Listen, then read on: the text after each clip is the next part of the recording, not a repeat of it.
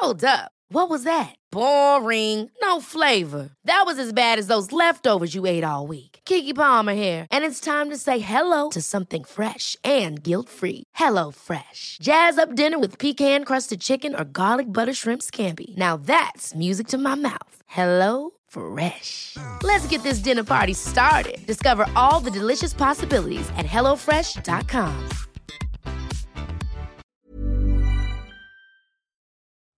So that's time, time that I've learned that you'll never get that back. So make sure you make the right decisions in life because every minute, every second, or every hour of the day, you don't know what's going to happen tomorrow. Hey everyone, and welcome back to another episode of It Ain't Weak to Speak.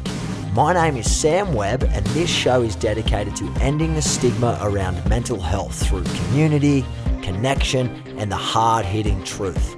I'll be speaking with guests from all over the world about life to inspire and to educate people to speak up so that we can save more lives. Thank you for joining me on this journey.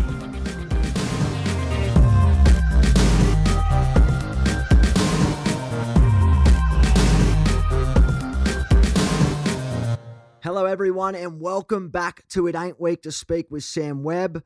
I'm excited to have you here. I hope you're excited to be here. And if you're new, welcome.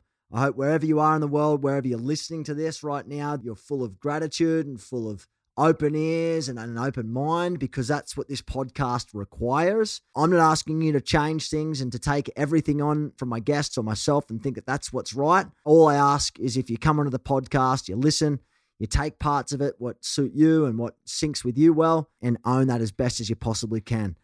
Any feedback, like always, please share it with either myself or Livin, and we'll post that and share it directly. If you have any recommendations as to who you'd love to see on the podcast, please put them forward. I'd love to hear of any selections everyone has. That's what this podcast community is all about. Episode number 64 today is with a guy by the name of Soa the Hulk. Now, if you don't know who this guy is, you're about to know who he is. He is a professional retired UFC fighter. If you know what UFC is, great. If you don't, you're going to learn a shit ton on this episode. He's had a number of fights.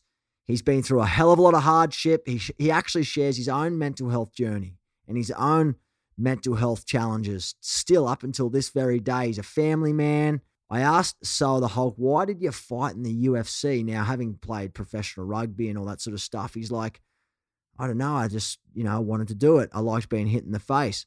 And then he said, I actually did it and I fought to stay alive.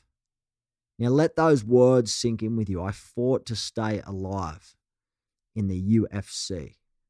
Now, Soa the Hulk is an unbelievably beautiful human being who does exceptional things in the world from acting to mentoring to keynote speaking. And he actually also started his own mental health project where he goes into big mining sites around Australia called Strong Minds.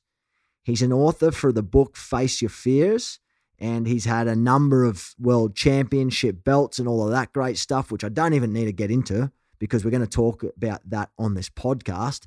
I'm so excited to get this bloke on the podcast. I've been meaning to talk to him for quite a while. I actually ran into him in, in Western Australia a few years ago with mutual friends, Maddie, actually. Maddie, who played for the Western Force, who was a massive advocate for Livin and he's helped us out so much over the years. So we're all very, very excited. The community always comes together. It's such a small world. I'm glad and I'm grateful that I got this guy's time. So I want to get him on the podcast. And before I do, though, I just want to report from Livin HQ. Everyone's well. Things are going really well. A year is is going from strength to strength. We're always grateful for for everyone's support, you know, because Livin wouldn't really be what it is today without that support from fundraisers, people listening to these podcasts like you guys, people buying our collections of merch, people booking our programs, fundraising for us. I mean, the list goes on. None of this is possible without that. So thank you. And I also want to report just on my own mental health journey since since I spoke with you guys last about it.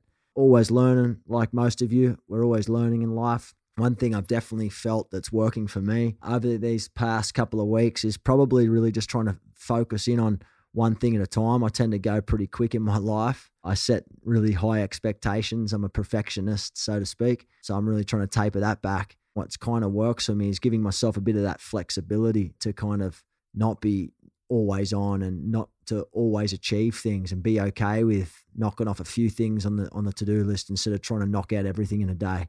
If that helps you in any kind of way and you can feel the same way, I hope it does. If not, awesome. All good. But anyway, let's get Soa the Hulk Man onto this podcast, eh?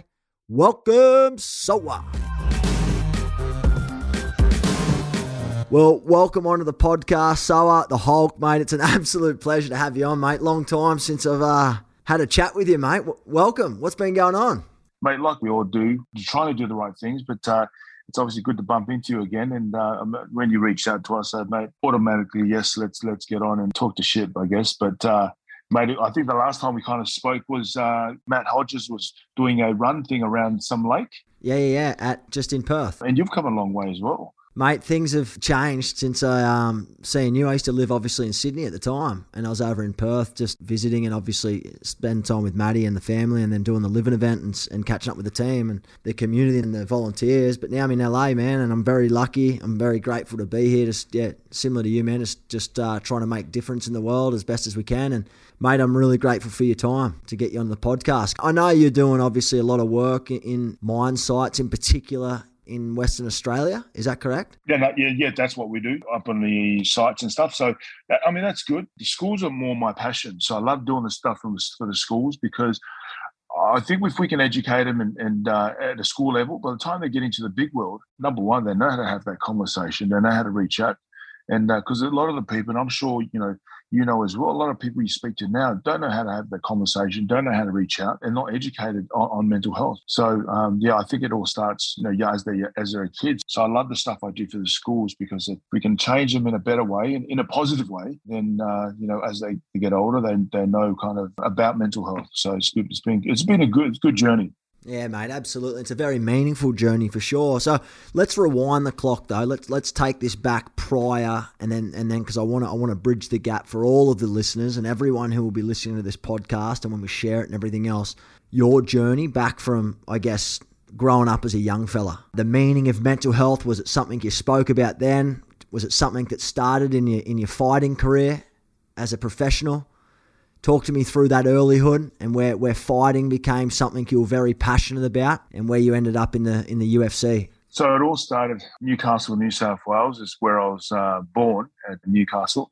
So I'm a Newcastle boy. So um, I was brought up, uh, went to Tonga as a kid as well, kind of brought up there. And um, mum, I'm not sure why mum and dad sent me over to Tonga because uh, the only thing you can do in Tonga is climb coconut trees, sip on coconuts, and uh, sit by the beach. So, mate, it was awesome because I, I, got to kind of learn the language, the heritage, just where my parents were from, and uh, also got to hang out with the cousins. So that, so that was good. But I spent a lot of my time growing up in Newcastle with my mum's brother. So as a childhood um, growing up in Newcastle, we had a lot of uh, hurdles that uh, we went through. Discipline as a kid in, in Tongan culture is it's hard. You know, you get uh, abused and you go through that physical abuse.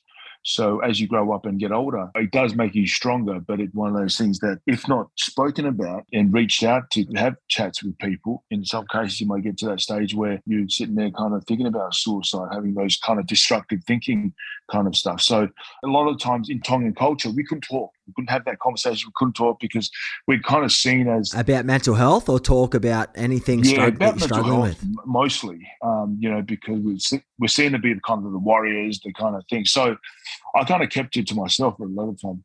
Where does that come from? Where does that come from? Where does the warrior mentality? Is that something that's just embedded into the Tongan culture and the heritage? Back in the days when we were going to war, like in canoes, we weren't like in big uh, warships like uh, they do now. But it's like if you're going to go to war, you go to war with, with Fiji or Samoa, and you hop in a wooden boat, and then you kind of you're rowing your way there. So it's the whole warrior thing back in the day. So that's I think that's that's how it's all kind of perceived, I guess, and and that so so I never got to reach out to anyone as you know as as you grow older and and uh, you've kept a lot of things to yourself and uh, and and it did it kind of took a toll on my mental health, took a toll on on me personally.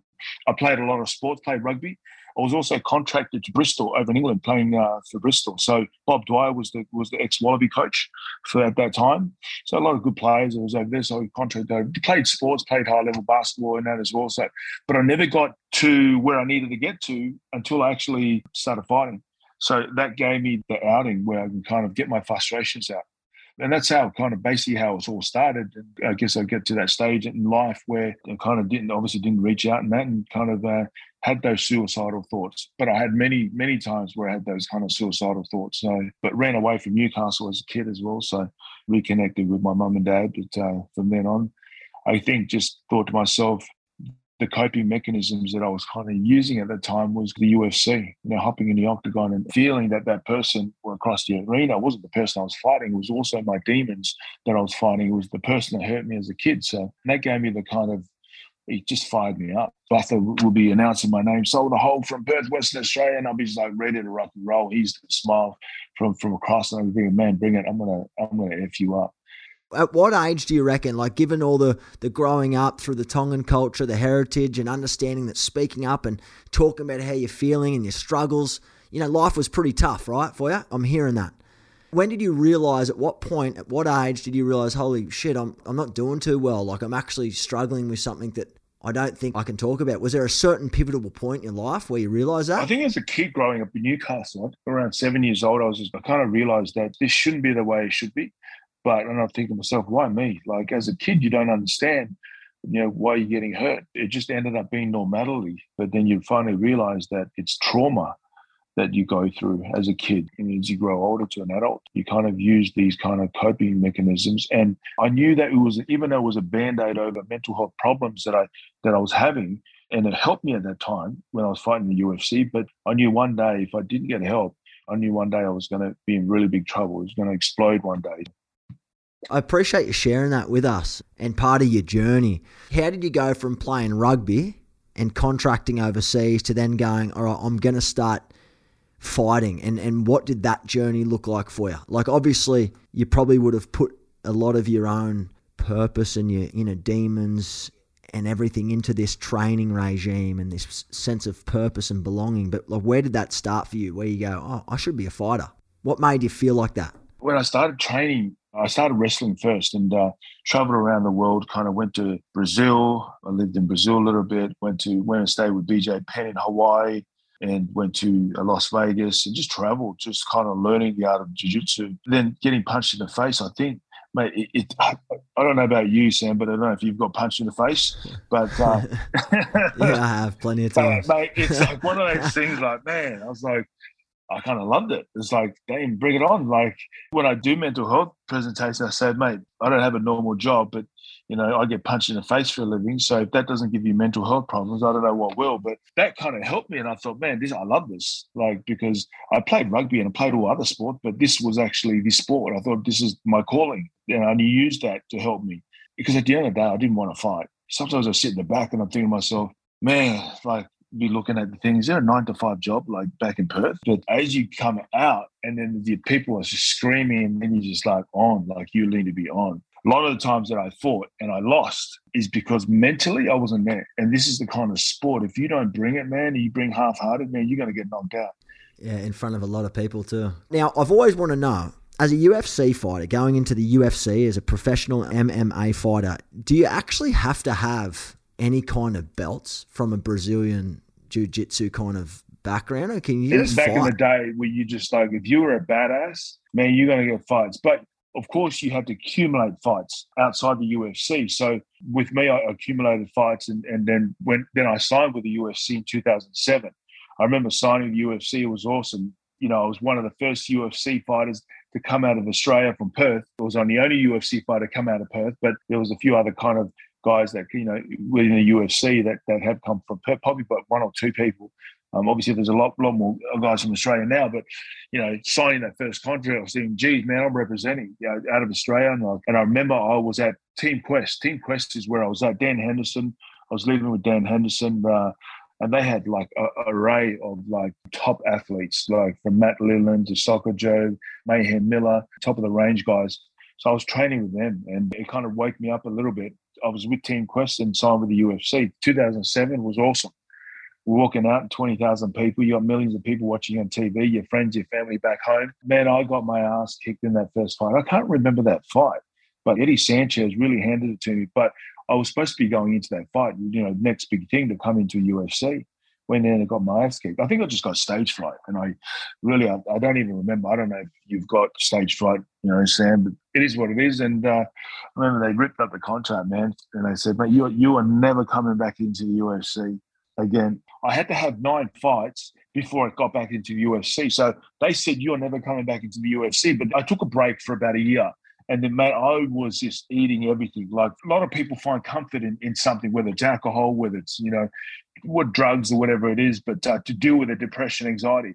But I was sitting on the couch and I was eating food, McDonald's, cheesecakes, everything, you name it, KFC. I was eating a lot more KFC than what normal people would eat. But man, I blew out to about 170 kilos. What was your mental health like at this stage? Oh, bad. It was bad. The man. worst it it's bad. been, you reckon, or it was just bad? It was bad, and it was running downhill. I was having heart spiraling. problems. I was like spiraling. spiraling down downhill. But to say that, mate, six months before that, six to seven months before that, I was fighting in the UFC and I was weighing in at 120 kilos.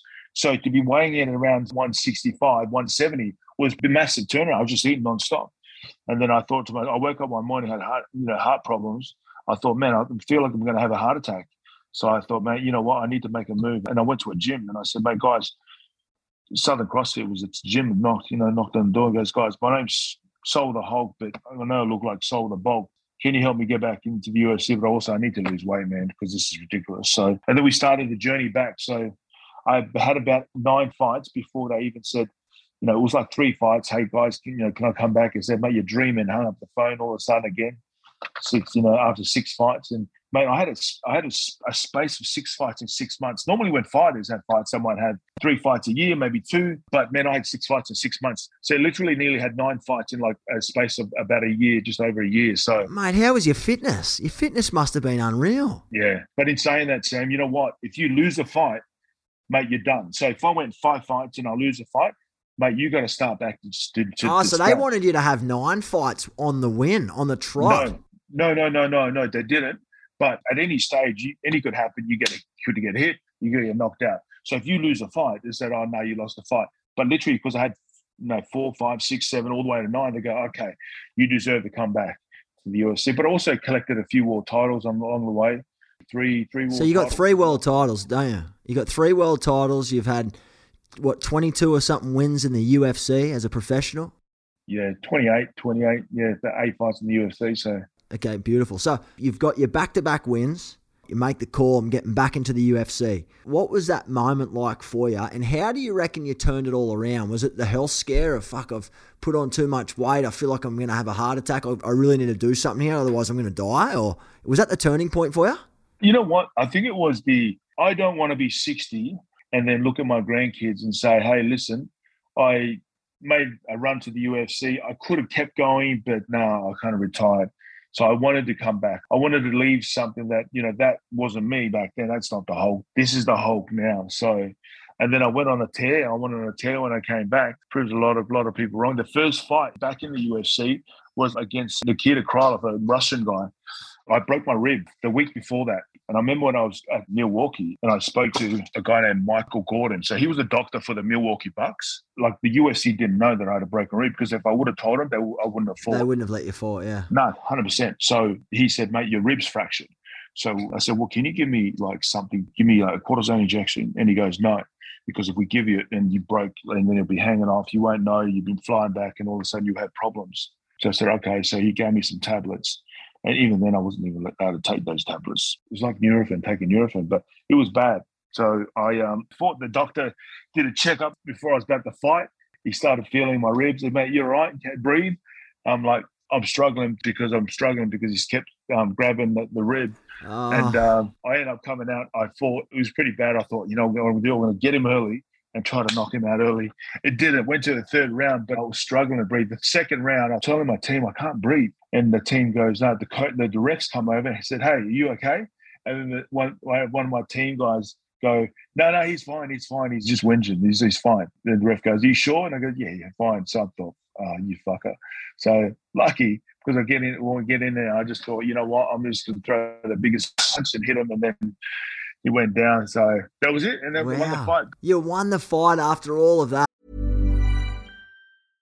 Hey, I'm Ryan Reynolds. At Mint Mobile, we like to do the opposite of what Big Wireless does. They charge you a lot, we charge you a little. So naturally, when they announced they'd be raising their prices due to inflation, we decided to deflate our prices due to not hating you. That's right. We're cutting the price of Mint Unlimited from $30 a month to just $15 a month. Give it a try at mintmobile.com slash switch. $45 upfront for three months plus taxes and fees. Promo for new customers for limited time. Unlimited more than 40 gigabytes per month. Slows. Full terms at mintmobile.com.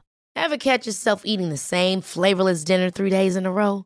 Dreaming of something better? Well, HelloFresh is your guilt-free dream come true, baby. It's me, Keke Palmer.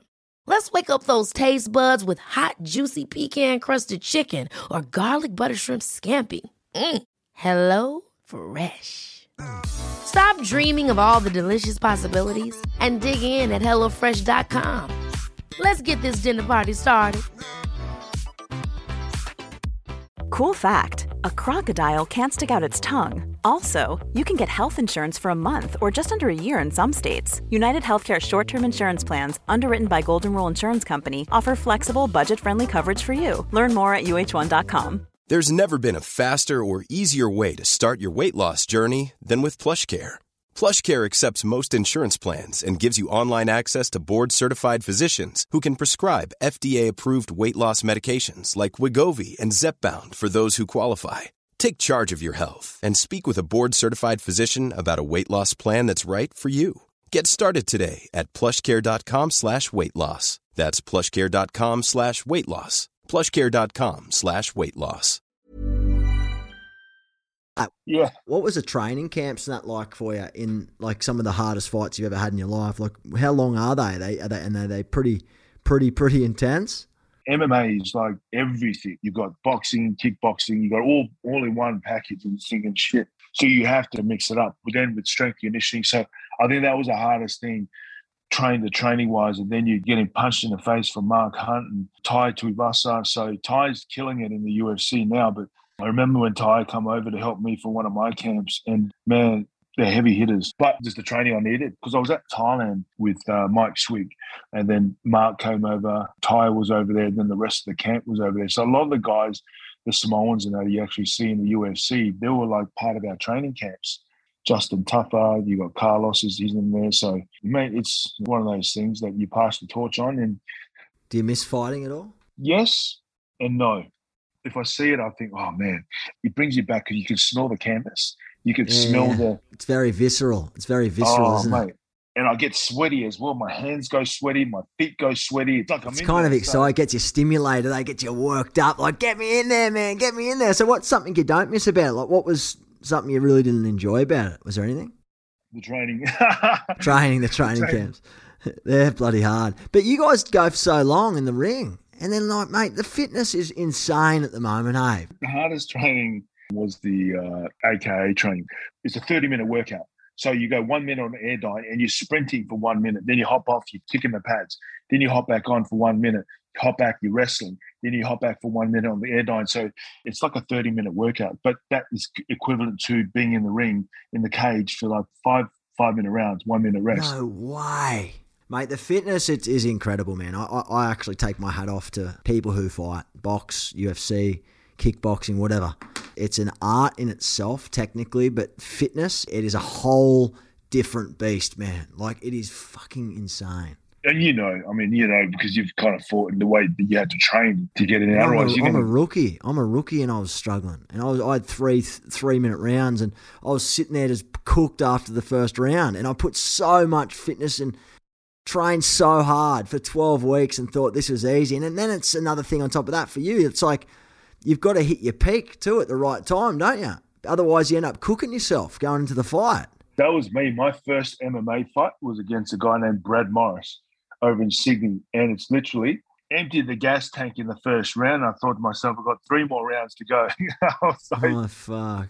it's your first fight, right? You just you don't know what to expect. And it's like if I was to change anything now than what I was before, I would be changing the way I train. Only because literally before I'd be training like, you know, five to seven hours a day. And that's just nuts. Like now it'd be like train smarter, you get in there, you smash it, 45 minutes out the door. You get wear and tear and you know, my shoulders, my back, my knees. What was the biggest thing, mate, you've learned through just through that part of your life? That just that one journey in your life. What what was the biggest thing you sort of took away from it? I fought for me to stay alive. I reckon if I didn't fight, I probably would have suicided. And the reason why I say that is because when I used to win the fights in the UFC, I'd be sitting in the back and I'd be in the toilet and crying. I'd literally be sitting there and crying. Why? I couldn't reach out to my coach. I couldn't say, Coach, man, I'm struggling because I was scared, or I guess I was assuming that they'd probably turn around and say, Hey, mate, you're the Hulk. You get over it, mate. But in reality, if I said something to my coach, my coach probably would have said, You know what, so let's let's go get your help. So I was using the UFC as a mechanism to kind of stay alive, but also it helped me at that time of my life. So I think the time where it all finished is when I actually went and, and, and seen the person that kind of hurt me as a kid. So when I faced that person and he said sorry, and then from then on, I didn't have that passion anymore to fight. So it was like, what else is there for me to fight? I've already faced my fears. So there's nothing else for me to do. Mate, that's very powerful. It's very powerful. And I appreciate you sharing that with us. With the whole forgiveness piece and going back to person that had a connection with you when you were young and maybe where all that trauma came from was it a sense of relief for you? Yeah, hundred percent. Of... Everything off the shoulders kind of lifted off my shoulders. I thought to myself, "Oh shit, wow, now I can move forward." I had a lot of demons, man. A lot of times I couldn't say to my kids, I couldn't, you know, hang out with my kids because I, I spent a lot of time away from them. I couldn't show love to the kids as well. So, and that's my fault because I didn't get help. It was more like a fist pump, high five. It was never a big hug and so saying, you know, I love you kids, you know, but wasn't like solid and affectionate. And yeah, stuff. yeah. Because I didn't know. I didn't know. You probably didn't have that when you were young. No, because I got no one showing me love as a kid, you know. So you had no solid role model that would assist you, and that's. But I did realize that though, Sam was like at the end of the day, my kids didn't care about if I was fighting the UFC, and all they cared about, and I didn't realize this for a while, is that me being there for them. You know, uh, if they're at school doing a school carnival, hundred meter sprint, looking back, there's mum, dad, or just uh, you know about to do something at school, or just being there for them. I guess when you talk about things in life, the decisions you make in life, you know, you need to make the right kind of decisions. Anything can happen anytime, you know, every minute, every second of the day, every hour, you know, your whole world can turn upside down. So, you know, my oldest daughter, she saved my life. And I, I give her credit in the way of, you know, I'm so thankful that she saved my life because I was about to hang hang myself. I mean, I sent him a message and everything, so telling him I love him and kind of thing, and standing on the chair about to go, rope around my neck. Kind of, yeah, she saved my life. And I thought, but in saying that, I thought to myself, man, what am I doing? Like, what the fuck am I doing? I want to be there for the for the kids, but when when I do talk about suicide, I'm not a coward for thinking about suicide. No one's a coward for thinking about suicide because I understand the ripple effect that's going to happen to my family, my friends. It's going to happen if I did do it. I just had a lot of stuff going on in my heart that I just had a lot of hurt that going on. I thought no one cares for me, no one gave a shit. It was just kind of destructive thinking stuff that I was thinking about. So what was the changing point? Obviously, your daughter sort of saved your life. What was that moment for you like? Like, can you walk me through with it? Can you talk about that? In me being there for them, like I, I wanted to be there for them. So in order for me to be there for them, my family, my friends, I needed to kind of go get help. So I think that was a turning point. Hundred percent, yeah. And I'm so glad. And I guess that's why I'm on a tear with this whole mental health because I understand what people go through. And if I can tell my story, and if my story can empower and encourage what other people to tell their story, I think sharing stories of it, mate, that saves lives. You know, because you could stand there and talk about stats all day, but if you tell a story about what you're going through in your life and what you have gone through, man, other people go, you know what, Sam, I just heard the Hulk talking about this, and man, I can do it. I, need to go see somebody. So it's an empowering way to spread love for people who might not be able to speak. Yeah. And you're helping them speak or seek help in a way that's kind of unique and it's special, mate. So I appreciate that. And appreciate obviously all the work that you're doing. When you look back now, right, as Soa the Hulk today on the 18th of, of February 2022, obviously it's a new year and you, you reflect. And I'm sure I don't know how often you do it, but you probably reflect on some of those dark demon moments in your life where you were probably contemplating suicide or you're at your darkest of depths. What would you tell that person right now when you're coming from a really stable mindset, thinking clearer, more solid, got a union of family around you and friends, what would you tell that person that's struggling today? Reach out, reach out to somebody, anybody, and just have a conversation and get help. Whether it's a person that you trust, might be a friend. Don't assume anything on what they're going to say, and don't be embarrassed or ashamed. And that was me. I was embarrassed and ashamed. So just reach out and have that conversation, or find something that will help you, whatever it is, like whether it's meditation, then that might get you into, you know, kind of reaching out. So I think the only thing is just kind of making sure you get help, reaching out. and even people that there are out there as well that making sure that they look after their friends because if you see someone that is struggling and you'll see the signs because no one knows knows you better than your friends just ask them the question mate are you okay but at the end of the day i love what you guys stand for and that you guys hashtag it all the time it ain't weak to speak you know so that's something that that is pretty powerful you know Appreciate you sharing part of that journey with us. It probably segues me onto was the book part of this whole journey? Mate, the book was a mistake. Okay. Why? Well, when it went to release it, there was some media stuff that come out, and my mum and dad read it. Well, they didn't read it. Some other people, the family members, read it. They called my mum and dad up and said, "Mate, what he's doing? What is he doing? He's bringing the, the name down." And that's that whole Tongan culture. It doesn't matter if it's Tongan, if it's Samoan, if it's Fijian. You know, they told me, "Look, you're going to bring our name down." And then I thought about it, and I thought, "Oh, geez." And I told my my sister, I said, "Mate, shut it down. Don't tell them not the thing. It's too late. 14,000 books have already been sent on the first day and there's more books going out. So then I thought, oh, I thought about it and I thought, man, you know what? If this can help somebody out there by read, them reading the book and giving them encouragement to take a stance and, you know, then, you know what? If it saves someone's life, it saves someone's life. And then from then on, I just kind of let it happen. No doubt it saved plenty of lives, mate, and helped you, you know, share your story to the people that you probably aren't fortunate enough to get to in human form or speak to online or whatever it is with all your programs that you're doing through Strong Minds. And what do you do today to stay well? Like you talk about having the band aid on it before playing sports, and it went to boxing, and then it kickboxing and UFC and MMA, and that was like this band aid which kind of made you want to live. It was the thing that kept you alive.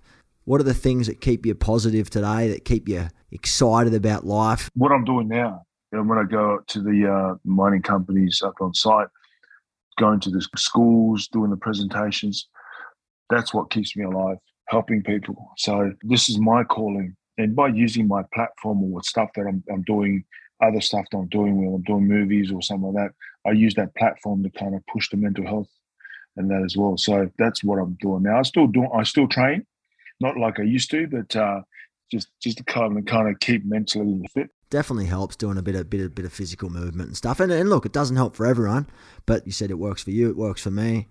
It's a game changer in life. And I, and I know you dabble a little bit in film and TV, mate. Do you? Where did this little uh, penny drop from? I've been doing that for, I guess, the last, I think, 10 years, I think. That's, mate, that's unreal. You and me both. So is that why you're over there?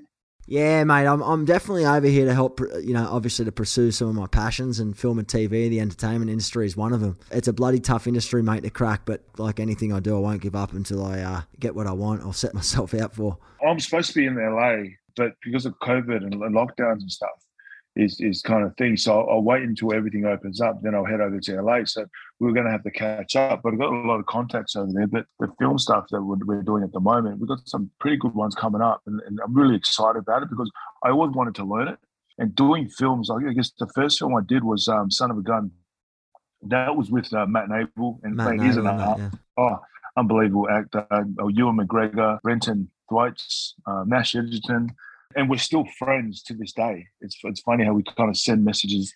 Do you find it therapeutic? Because I definitely do. I love the art form, like being in that moment, like the zone. Do you do you get any similarities, mate, between being in the acting moment versus being in the moment in the UFC ring?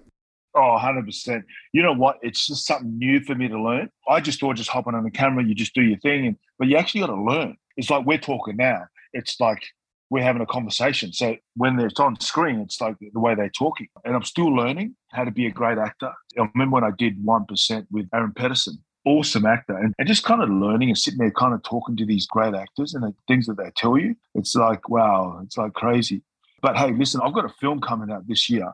It's called Avarice. So, yeah, stay tuned for that. Mate, that's unreal. Good on you. Good on you for chasing those dreams, mate, and living out your goals and your passions. And I love that stuff, man. That's exactly what we're here for. Before we finish up, I do want to ask you a really important question, and I know all the great work that you've done over your life so far, and there's still plenty of it left.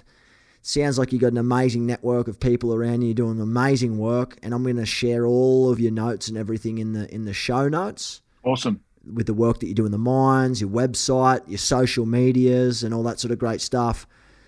But I want to ask you one question to finish off this show, and and in this one question, I'm going to ask you over the course of the years looking back, what is the one thing that's really stood out to you that you've learned? Something that you could teach maybe someone that's listening right now? Time. Time is the most important thing. Time that you'll never get back. So that's the most important thing. My mum passed away four years ago. I used to go there and be on my phone. I used to be texting, I'll be texting somebody. She goes, she used to go, son, it's good to see you. And then I used to go, okay, mum, you know. And then she goes, son, talk to me. Get off your phone. And one day she turned around and goes, well, I'm going to give you some advice. She goes, fame and money will mean nothing when I'm gone. And I went, I used to laugh. And I go, all right, mum, she's gone now. I understand I'll give anything away just to have 15 minutes. Everything I've got, just to have 15 minutes with my mum. So that's time, time that I've learned that you'll never get that back. So make sure you make the right decisions in life because every minute, every second, every hour of the day, you don't know what's going to happen tomorrow. And that goes for anyone out there that's kind of listening to this podcast. So make it worthwhile, but also making sure that every decision you make is the right decisions as well. Because um, the people that you love, your friends, your family, and that making sure that you put quality time into them because you don't know what's going to happen tomorrow. So, so uh, mate, that was some of the best piece of advice that I've heard in quite a long time, and that's something that's hit home for myself. So I do appreciate you sharing that, and I'm very sorry to hear about your mum mate, very, very touching. Gave me goosebumps on my arm, man. That was amazing advice, and, and I appreciate that. I appreciate your time. I love the work that you're doing, man, in the community, in the schools, in the mining camps. Spreading love, brother. Spreading love. Keep spreading love, and hopefully, whenever lockdown finishes, mate, in Perth, you can get your ass mate, over to LA.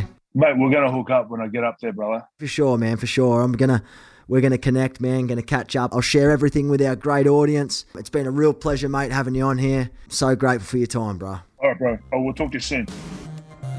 Thank you again for listening in to another episode of It Ain't Weak to Speak. Please like, share, and spread the love to as many people as you can.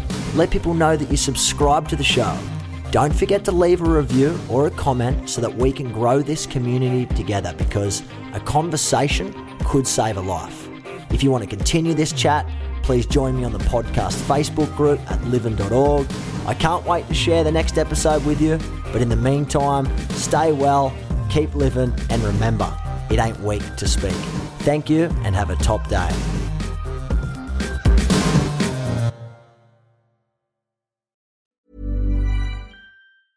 Hey, it's Paige DeSorbo from Giggly Squad. High quality fashion without the price tag? Say hello to Quince.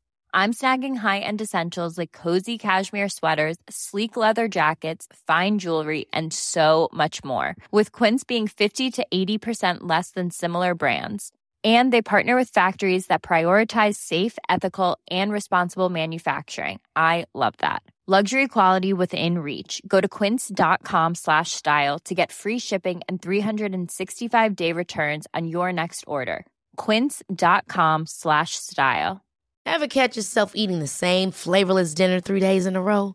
Dreaming of something better? Well, HelloFresh is your guilt-free dream come true, baby. It's me, Keke Palmer. Let's wake up those taste buds with hot, juicy pecan-crusted chicken or garlic butter shrimp scampi. Mm. Hello Fresh.